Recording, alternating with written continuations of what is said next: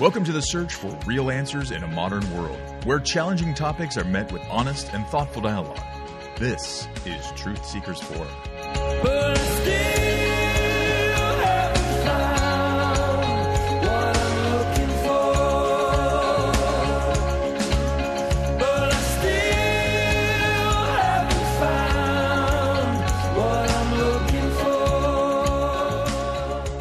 Welcome to Truth Seekers Forum. My name is Devin Clever, and joining me in the studio, as always, is Dr. Adam Nye and Pastor Andy Lewis. Good evening, gentlemen. Good evening to you. Hey, hey. And as we go forward, we're taking another question from one of our listeners, and this is what Barb writes in. Barb wants to know Tell me what an quote unquote evangelical Christian is, as opposed to just a regular Christian, and why are evangelical Christians a huge voting monolith in America now? Does this concern you like it concerns me? Yes. Bonus points to Barb for using the word monolith, today's password. And I just have, well, is that from your blog, the 2001 uh Yeah. picture of the monolith? Yeah, Yeah. that's Yeah. that's what's in my head. That's is where I it comes from, right there.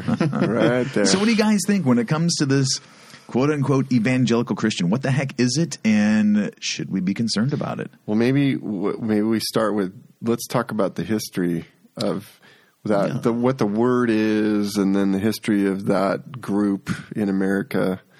The word evangelical actually comes from uh, Greek word euangelio, euangelion, um, which we get the word evangelist, which is the pro- to, to declare of good news. Interestingly, it's funny because places like Apple Computer or App, they're not computer anymore. What is it? Apple Inc. Um, products. Um, they actually have now what they call evangelists of Apple. You know, so they're they're sort of stealing our, our language. Nice. We better get royalties religious. for that. Yeah, yeah, yeah. Um, but it just means, you know, the proclaimer of good news, whether it's of uh, good news of, of abundant life that lasts forever with Jesus or a new iPad. um, so that's that's the essence of that. That's where it comes from, and then it kind of lands in America.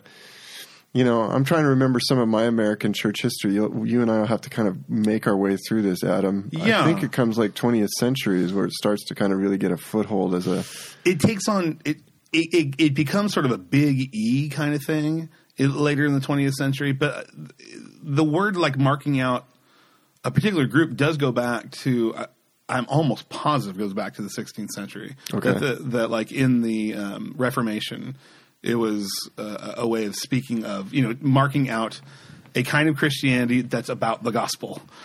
and it's spread. Yeah. Yeah. Um, uh, well, not, and it's not to say that.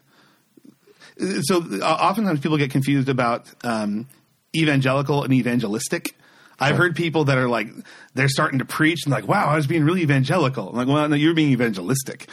um, and uh, the, missions was not a huge emphasis in the 16th century uh, Reformation, but just the idea that what makes you a Christian is faith in the gospel that your sins are being forgiven. That's maybe the positive way to talk about what the Ref- the Reformation, um, which we call the Protestant Reformation, protesting against abuses and theological divergences from Scripture that certain people saw going on in, in Western Christianity, which is to say, up to that point, just Roman Catholicism, because that's what Western Christianity was there was a protest raised against that. So we call it Protestantism. So that's kind of a negative way to talk about what that movement was about, where to say evangelicalism is to say what they were positively about. They were about the gospel of Jesus Christ defining that movement. But you're right. the simple terms of it as it's revealed clearly in Scripture. That's Yes. evangelical, AL. Yes. But evangelistic is that comes later is preaching, and the spread. Yeah. Um, no, but so that sorry, that's a, that's a distinction between evangelical and evangelistic. Yeah, meaning just like evangelical means you belong to this group. Evangelistic means you have a tendency to preach the gospel. Um, but it gets confusing because the word evangelical does come to to mark out a smaller group within what you used to just be able to call evangelical Christianity in the 20th century in America. That that's what uh, Barb is talking about. That big voting block. That's and it really is. Um, yeah, to kind of mark the 20th century history of it. At the turn of the 20th century, you have a movement in America. We we lovingly refer to as fundamentalism. Um, but they referred to themselves as fundamentalists. It was not a negative wasn't a term. negative at the It was not a term of derision. It was basically saying even Protestant Christianity had become so corrupted by um, theological liberalism that was seen as the the the primary pro- um, problem intellectually, and then um, in America there had been um, well that's a little bit later. Uh, that's sort of tangent. Delete the last sentence I just said, Devin. Uh, Not It's okay. It's a conversation. um, coming back to what I was just saying, though, the fundamentalist movement was about defining Christian Christianity by its fundamentals. They tried to boil down Right. What does Christianity believe and its essentials, hmm. and so hmm. that's what fundamentalism was and about. really was just an attempt to try to make it sim- simply clear Yes. at that time when they came up with the fundamentals which later became negative as we know it but Well, it became negative because uh, so this might be an oversimplification, but the way the history books tell it is that it was the Scopes trial uh, about evolution in, in Tennessee in the 1920s. Yep.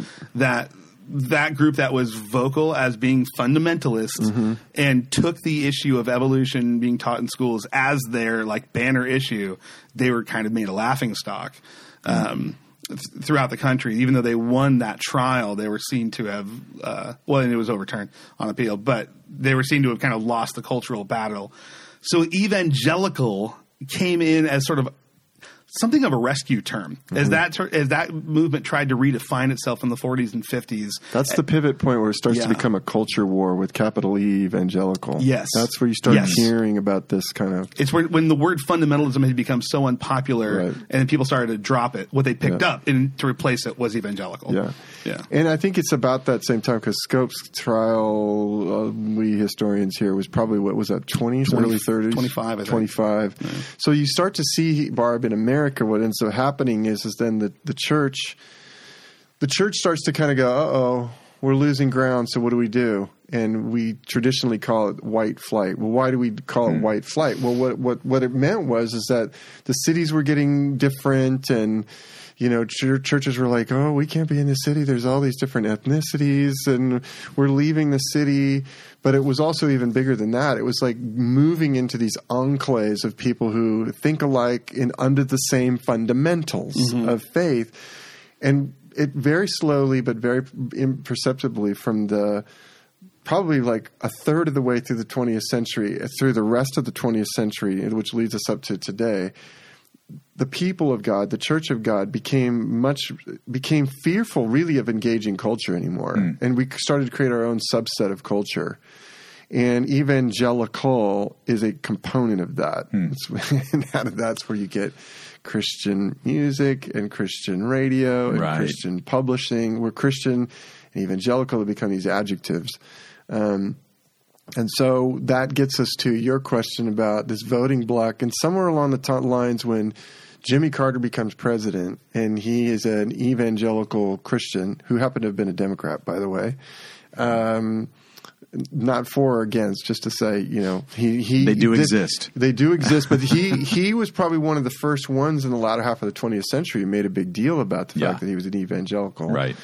Um, born again. Born again, That was right, the, that was the big synonym. word, right. Evangelical meant born again Christian. But what begins to happen is during actually the Reagan run for the White House mm-hmm. is that Ronald Reagan really begins to make a deal with this group that became strictly evangelical voting bloc at the time called Moral Majority, et cetera, et cetera. Mm-hmm. And increasingly with every presidential election since then, that's really kind of come on, come on. And then only really since probably W, George W. Bush, is where you really start to see evangelicals being a significant voting bloc Right. that is being addressed both by the Democrats and the Republicans. So it's been an evolution, and I think Adam is right. Um, we were mentioning something earlier. It's like it's like it's important though not to completely demonize what evangelical originally meant and still at its baseline means and what the fundamentals originally meant Right. we get all the reasons why it's now perceived as negative. Um, it starts in a good place. It's become a sadly a power base thing Yeah, yeah, it, it definitely gets spoken of that way. I'll, I'll say, and fewer and fewer of my particularly like theologian friends are comfortable with it. I'm still very comfortable calling myself an evangelical. It it does it doesn't in my mind pigeonhole me politically.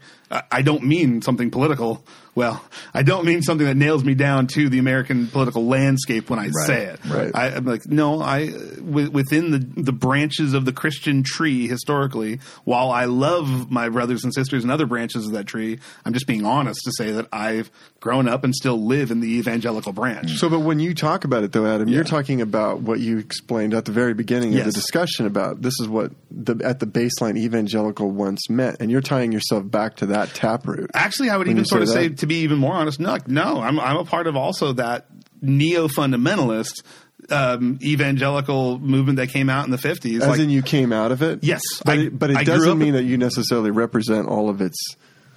to a certain degree, I'm I'm I'm comfortable. And unless some spokesman for that movement disowned me, Mm-hmm. I would say, yeah, I think I'm I'm a, one of many possible natural products of that movement. Hmm. I, I don't say everything that the founders of that movement said, Yeah. Mm-hmm. or or of my own church upbringing, but I still feel at home in within that space they carved out because Yeah. it was it's a living it's a living tradition, Yeah. like it's it's ongoing, and, and I'm hoping to be a part of a new generation that holds on to what was good about the earlier moments of that movement and hopefully apologizes for and corrects, re-steers the ships or the, re-steers the ship on the things that it missed, Yeah. Pol- especially politically. Yeah. I want to sort of own the fact that, like, yeah, we got duped. We like we got totally um, just corralled and put to service for this group's political agenda. Yes. We need to own the fact that that happened, and I'm willing to say it happened to us. I'll include myself Mm-hmm. in in the group of people that that happened to, and say, okay, let's take stock of that Mm-hmm. and fix it. Yeah, and I and I, I will admit, in the way same way that Adam, you know, described himself, I come out of the evangelical stream as well.